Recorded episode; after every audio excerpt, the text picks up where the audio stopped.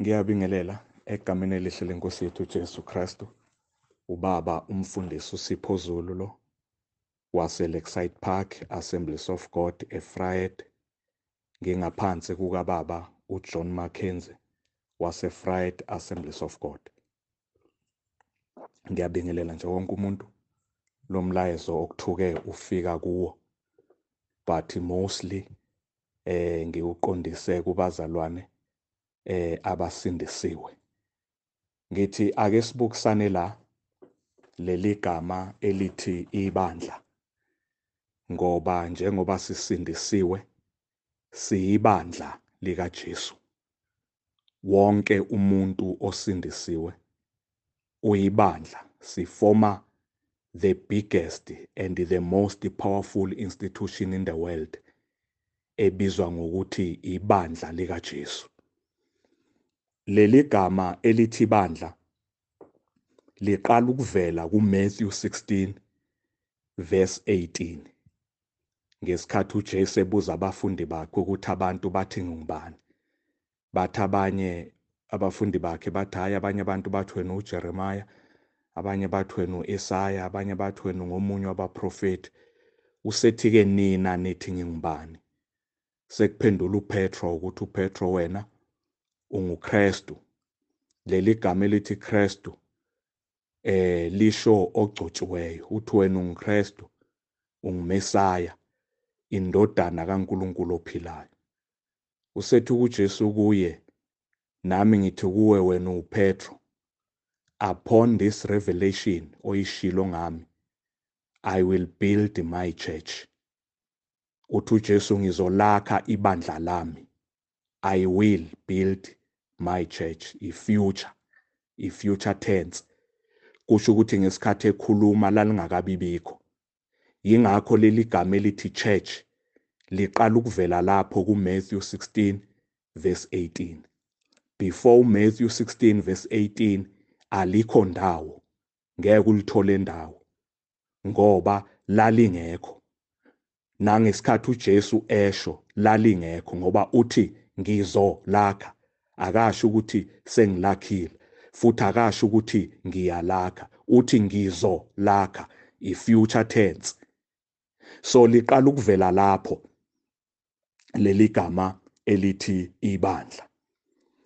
Liqale ukwakheka kwizenzo 2 ngesikhathi kwehla umoya ingcwele wehlela kubapostoli. Kwaqala idispensation yebandla. Leli uJesu kuMatthew 16 verse 18 athi uzolakha. Lakheka kwizenzo 2 ngesikhathi sekwehla umoya engcwele kwaqala lento okuthiwa ibandla kwibook of revelation le esatshwa kakhulu ngabantu ukuyifunda uyazi ukuthi uchapter 1 uverse 3 uthi ubusisiwe ofundayo noqondayo noyikholwayo incwadi of Revelation.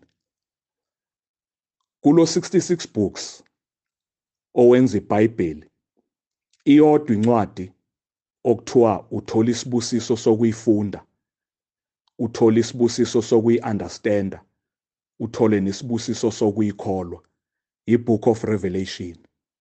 Njengoba usathane elwa kangaka ingathi ingefundwe abantu bavese bakutshela ukuthi likhuni likhuni likhuni usathane uyazi ukuthi ubarobha kwisibusiso osithola ngokuyifunda. Ibook of revelation kunesibusiso osithola ngokuthi uyayifunda whether do you understand it or not but just to read it kunesibusiso ositholayo. Njengoba usathane evimba ukuthi ingafundwa wenzela ukuthi ungasitholi lesi sibusiso osithola ngokuyifunda.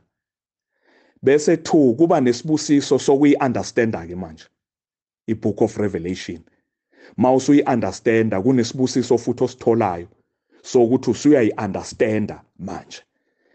3 bese kuba nesibusiso osithola ngokuyikholwa.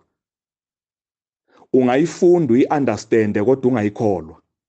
Ungayifunda ungayi-understand ungayikholwa. Yingakho zehlukene lezi zibusiso khona osithola ngokuyifunda. Khona osithola ngokuyi-understanda khona osithola ngokuyikholwa. Awukwazi ukuyikholwa ungayi-understandanga awukwazi ukuyi-understanda ungayifundanga. So yingakho usathane elwa kangaka ukuthi ingafundwa. Angibuye ke kuleli gama elithi ibandla. kuRevelation chapter 1 kuya chapter 3 leli gama elithi ibandla church. Livela ka 19 times 19 19 times ku 3 chapters nje kuphela webook of Revelation. Livela ka 19 times. Yingakho uchapter 1 kuya ku chapter 3 webook of Revelation ubizwa ngechurch age isikhathi sebandla. Yingakho igama elithi ibandla livela kaningi kangaka livela ka 19 times. Leli gama elithi ibandla.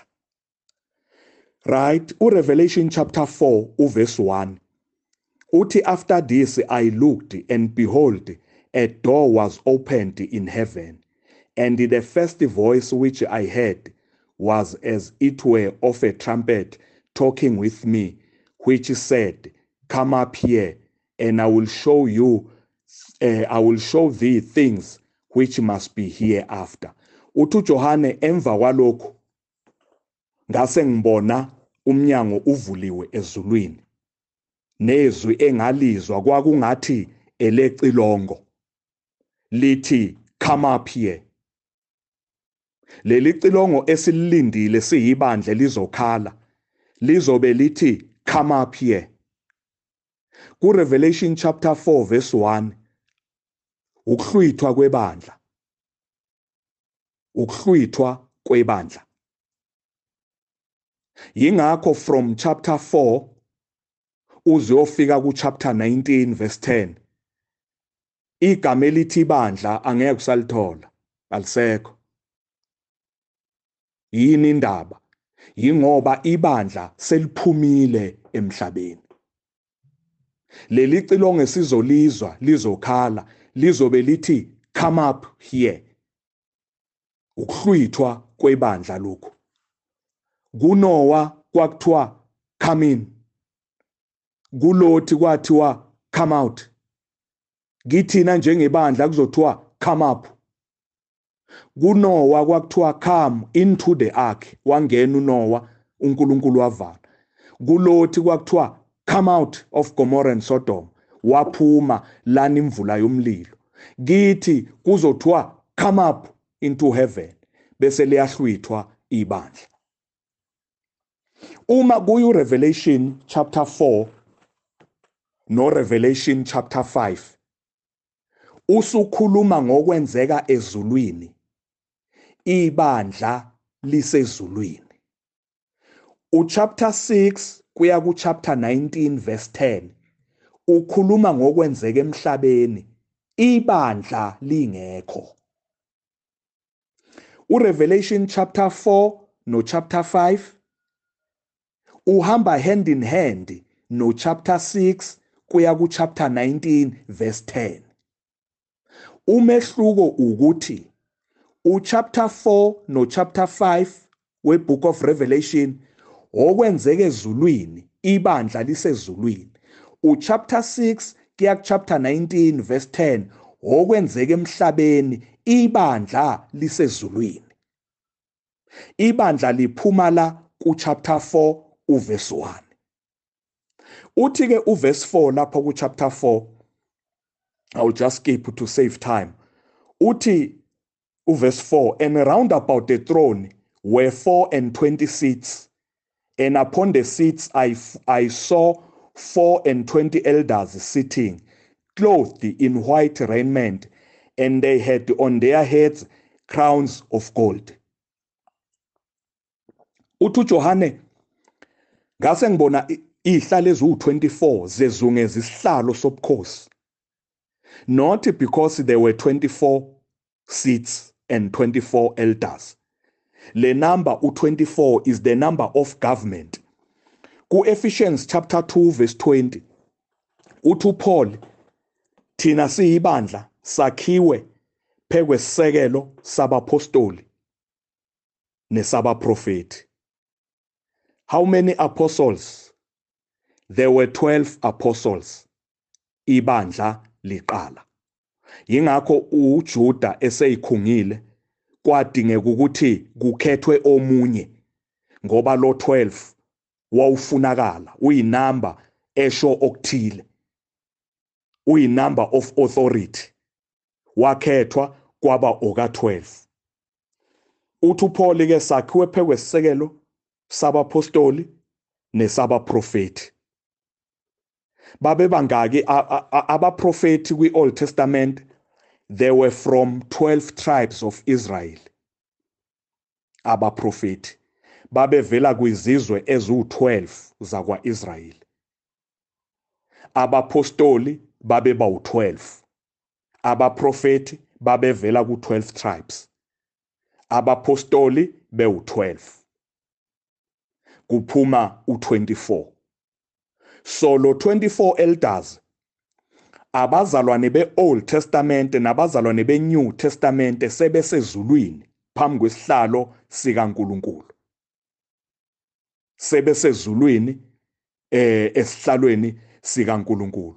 Yingakho uma ufunda uchapter 5 verse 11 uthi uJohane and I behold I heard the voice of many angels round about the throne and the beast and the beast idalwa lezi ezisezulwini and the elders elders abazalwane be-Old Testament nabazalwane be-New Testament. And the number of them was 10,000 times 10,000s and thousands of thousands. Yabona? Yabona?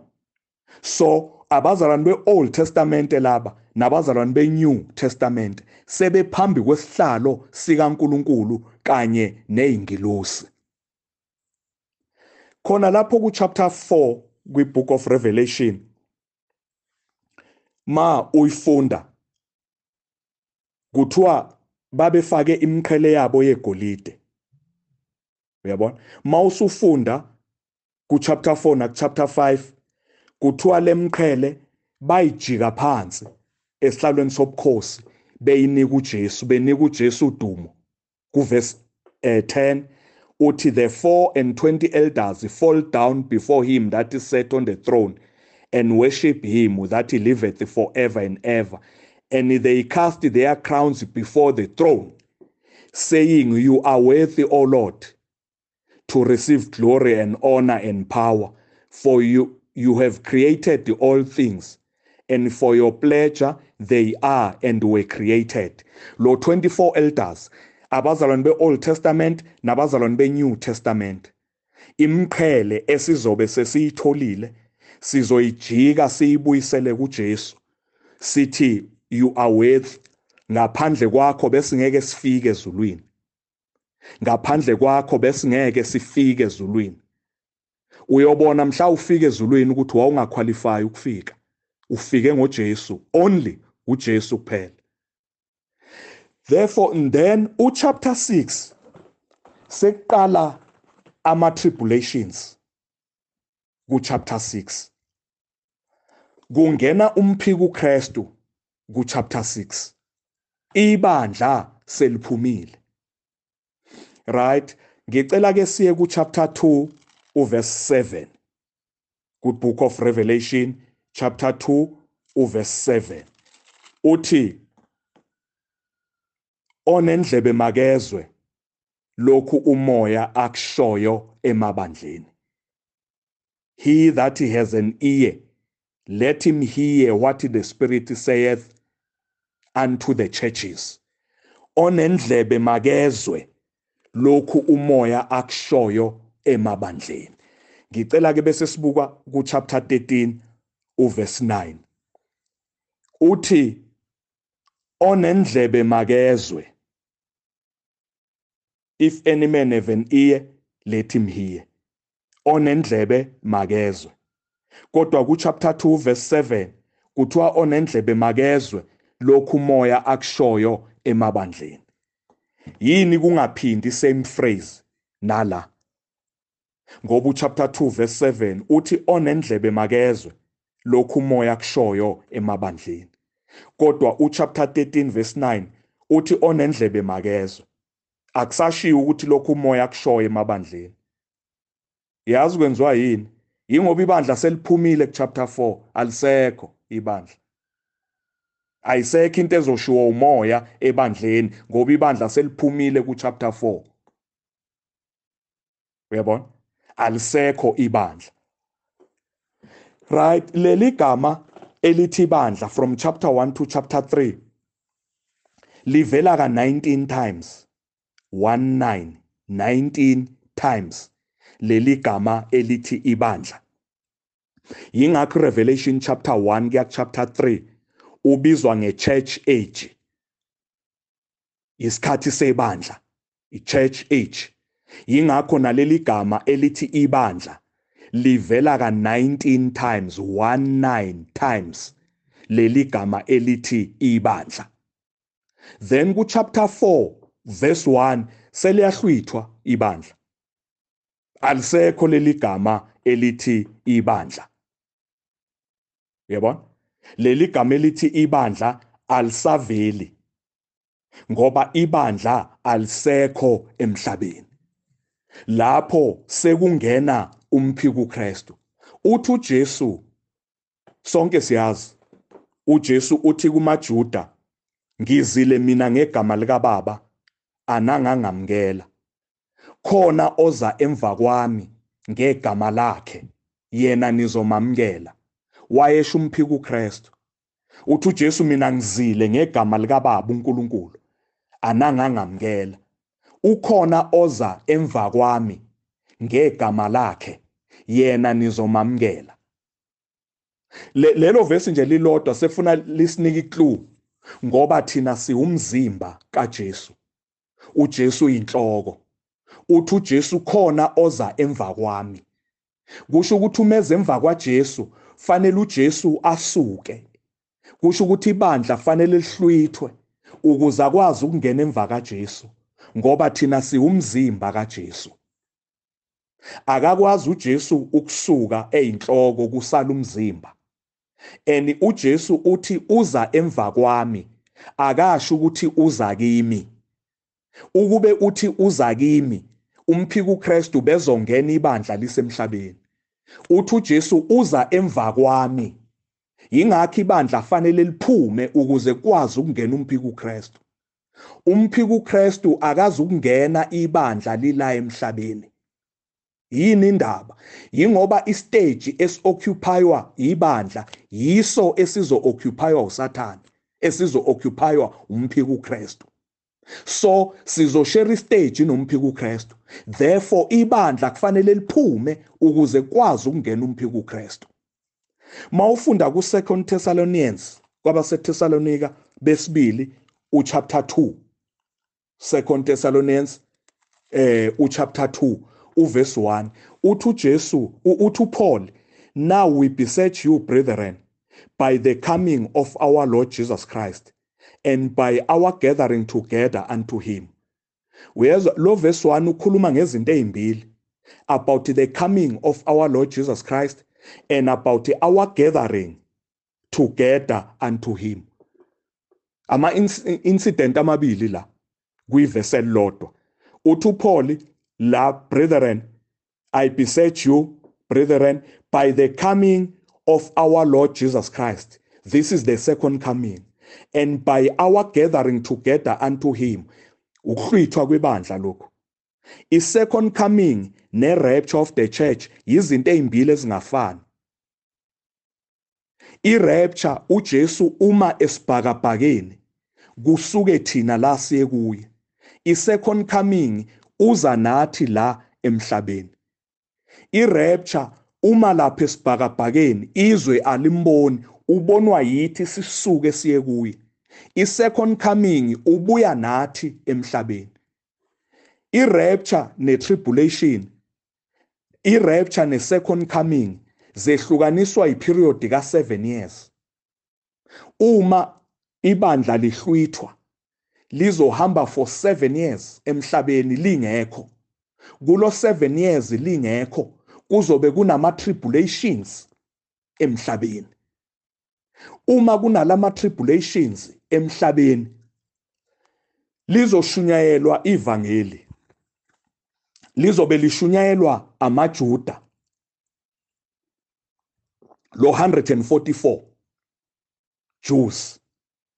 Uzobulshumayela ivangeli. Bakhona abazosindiswa. Base bese emva ka 3 and a half years bayahlwithwa yilesi sixuke siku Revelation chapter 7 athi uJohane emva kwalokho ngase ngibona isixuku esingenakubalwa. Akusili ibandla lelo ibandla libizwa ngesixuku. Kodwa uyezwa mawufunda kuchapter 7 kuthiwa elinye lamalunga labuza lathi wobani lana? One of the elders. Ama elders abazalwane beOld Testament nabeNew Testament njengoba sengishilo. Ngamanye amazwi kuzobuza thina ibandla ukuthi wobani laba? Ngoba thina sesino 3 and a half years ezulwini asibazi laba. Sesibabona sebesezulwini. Bese ingilosi iyachaza ukuthi laba abavela kuma tribulations akusile ibandla lelo. Abavela ema tribulations abavela osizini. Bahlanzile ingubo zabo akusile ibandla. Abantu abasindiswe sekuhamba ibandla kodwa abasilo ibandla. Uma ngabe bayibandla kuyihlazo ezulwini ukuthi kubuzwe kuthiwa obani lapha ekubeni uJesu wazofela umakoti wakhe. Akwazi ukuthi kungathiwa obani laba ngoba indaba ingomakoti kaJesu ezulwini. Akwazi ukuthi emva ka 3 and a half years bese kuthiwa obani laba. Laba isixuku esisindiswa sekuhambe ibandla. Right uthi uJesu uza emva kwami umphiko uKristu right kwabaseThessalonians bona labesibili mawuya kuverse 7 cela nje ukubamba uverse 7 ngisalelwe nje u5 minutes. Uthi uJesu uthi uPaul ngokuba the mystery of iniquity is already working. Only he who hinders will hinder him until he be taken out of the way. Uthi uPaul la umoya kamphika uKristu uyasebenza kuyimanje kodwa yena physically akakwazi ukungena emhlabeni khona okumvimbile kuze kususwe lokhu okumvimbile bese kwazi ukungena. Yini evimba umphiko uKristu angangeni ibandla. Uvinjwe ibandla akakwazi ukungena ibandla limi la. Yithi esivimbile akuyena ovimbe thina yithi esivimbe yena. Uyoyibona ikhayose eyosuka emhlabeni mhla kwasuka ibandla. Ngoba iBhayibheli lize lithi nelanga liyobashisa abantu kuyovela izinto ezinkulu ibandla liblokhe okuningi njoba lila emhlabeni nje. Ngoba ibandla is the biggest institution and is the biggest in, is the most powerful institution ekhona emhlabeni. Livimba umphiko uKristu angakwazi ukungena physically. Ukuze umphiko uKristu akwazi ukungena physically fanele lokho kumvimbile uthi uPaul kususwe. Yini lokho kumvimbile ibandla. Ibandla fanele lisuswe bese kungena umphiko uKristu. Umphiko uKristu mase ngenile bese efaka u666 bese efaka u666 kwibook of revelation lapha sekungena khona u666 ufakwa usathane. kuRevelation chapter 13 kuthiwa wenza abadala nabancane abampofu eh nabarich eh abakhululekile nabazigqila ukuba bathathe uphawu. Esandleni sabo sokudla noma la esiphongweni sabo. Uyabona? Umphiko uKristu. Umphiko uKristu ozofaka u666 u666 uzofakwa umphiko uKristu. Awuzukufakwa uDonald Trump. Uzofakwa umphiko uKristu. Awuzukufakwa uBill Gates. Uzofakwa umphiko uKristu. Awuzukufakwa uCyril Ramaphosa u666 uzofakwa umphiko uKristu umphiko uKristu ukuze akwazi ukufaka funeka aqale kusuke lokho kumvimbile okuyibandla funeka aqale kusuka ibandla bese kungena umphiko uKristu bese efaka u366 iorder nje. Awukwazi ukuyiphambanisa le order.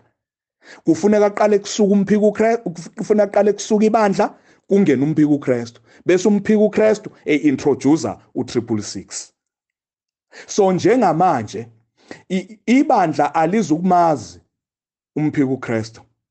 Sizomuzwa ngalesi sixuku esizofika after 3 and a half years. Yiso esizozwa ngaso ukuthi ubani umphiko uKristu emhlabeni bazositshela ukuthi ubani. Kodwa ibandla angeke limazi futhi ngeke limbone. Khona izinto ongeke uzazi ongeke uyibone njengoba ukholwa uJesu. Ulaka likaNkuluNkulu ngeke ulwazi ngeke ulubone ngoba ukholwa uJesu nje. So abantu ngokungazi iposition yebandla noNkulunkulu bathi ingoba kwenzeka lokhu nje ingoba ibandla lonile. Labo bazalwana hayi ngoba bengasindiswanga hayi ngoba bengayi ezulwini iproblem abawazi amandla abawazi umsebenzi owenziwe uJesu. Le position esimi kuyo noNkulunkulu siyicreatelwe uJesu ngokuvuka kwakhe emathuneni. Istand sebandla sicreatwe uJesu. Angeke wena usiguqule. You are not that powerful to change it. Sicreatwe ibandla sicreatwe uJesu esicreatele ibandla. So kurong ukuthi uthi ibandla lisukile endaweni ngeke lisuke. Ali ali-createlanga leyo ndawo i-creatwe uJesu ngokuvuka kwakhe. Ukuze ibandla lisuke endaweni yalo kufuneka uJesu abuye ezulwini angene ethuneni alala angavuki. Then ibandla liyasuka ke kwiposition. Ngoba le position icreatwe ukuvuka kukaJesu. Ibandla libhizi livumana nezono uJesu azithwala waya nazo esihogweni ngoba limislidiwe ngama teachings okungesiwona ashiwo uJesu. Ibandla libhizi livumana nezono. Ingabe livuma ingani noma usindiswa awuvumi izono uvuma uJesu ukuthi uyinkosi? Awuvumi isono ngoba inkinga yesono isiyaxazululwa. There is no sin problem but there is a sinner problem not a sin problem. The sin problem was solved 2000 years ago. Kusele isina problem ukuthi sina size kuJesu kuphela. So istand sebandla noNkulunkulu ngeke usaffecte wena. Noma ungaphuma kuthiwa uphumile uyophuza utshwala akusishintshi istand sebandla ngoba sicreatewanga ukungaphuzi kwakho utshwala sicreatwe ukuvuka kaJesu. Ukuze sidestroyeke fanele uJesu abuye ezulwini. Angene ethuneni alala angavuki. Then istand sebandla sizowa ibandla lizosuka endaweni. But since uJesu avuka emathuneni angeke ibandla kuthiwa lisukile endaweni ngeke lisuke ibandla. Kufana nayo lento yezono yezifo sengcina. Asikho isifo esivela kuNkulunkulu. Le corona ayiveli kuNkulunkulu. Zonke izifo zathwalwa uJesu. uNkulunkulu wayithwesa uJesu. Ngesikhathi uJesefa wafa nazo wehla nazo waya nazo esihogweni asikho isifo uNkulunkulu angazange asithwesa uJesu. Le corona ayiveli kuNkulunkulu ivela kuSathane. Ayiveli kuNkulunkulu. Ayikho into ongayifunda ngesifo ngaphandle kokuthi isifo sizokufundisa ukuthi ungabusagula kuphela. Ayikho into ongayifunda ngokuhlupheka ngaphandle kokuthi akusafanele uhlupheke. Ayikho into uNkulunkulu angayifundisa ibandla ngesifo. Asiveli kuNkulunkulu sivela kuSathana ukuze uNkulunkulu akwazi ukusebenzisa isifo funeka ehle ezulwini angene ethuneni likaJesu ehla shone eHades ayonegotiate noSathane acela isifo. Ngoba uJesu wayithatha izifo zethu wangena nazo ethuneni wehlela nazo eHades njengoba athatha nezono zethu wehlela nazo eHades wazishiya eHades wavuka eseyisidalwa esisha. So makukhona isifo uNkulunkulu afuna ukusebenzisa. Funeka alandele the same process ehle ezulwini angene ethuneni lika Jesu ashone eHades acele leso sifo kuSathane ngoba uNkulunkulu akanasifo kuye. So ibandla liyadinga ukwazi lezi zinto. Yingakho ivesi lokugcina engigcina ngalo ku2 Timothy chapter 2 verse 15 uthi uPaul kuTimotheo study to show yourself approved. Isisebenzi sikaNkuluNkulu rightly dividing the word of truth. Yabona rightly dividing the word of truth. Uthi uPaul kuTimothy to rightly divide the word of truth you must study study the written word of God so that you can divide it correctly So if the word of God can be rightly divided, it also can be wrongly divided. Umehluko udalwa ukutadisha. Izwi you must study it before you preach it. You must study it before you prophesy it. You must study it before you proclaim it. Izwi likaNkulunkulu. Funeka uqala ulitadishe. Uyabona? Sihlushwa abantu abangafuni ukutadisha izwi abajaha ukuyoprofeta abangafuni ukutadisha izwi abajaha ukuyoshumayela abangafuni ukutadisha izwi abajaha ukuyomemezela and enye into engiyibonile thina befundisi sibe sibe nesandla kulento siye sayekelela kakhulu kwahlatshelelwa kakhulu sadansa kakhulu kunokuba kutadishiswe likaNkuluNkulu. Lesikhathi esikuso nje lesi nje secorona abekho abantu abaconfused njenga njengabantu abasindisiwe they are so depressed they are so oppressed they are so stressed. Yini indaba? Abalitadishiswe abalazi. Abazalwane bagreba yonke iprofesi abahlangana nayo ku-social media yonke bayigreba bona akukho abami kukho akukho abakwaziyo bona. Uyabona?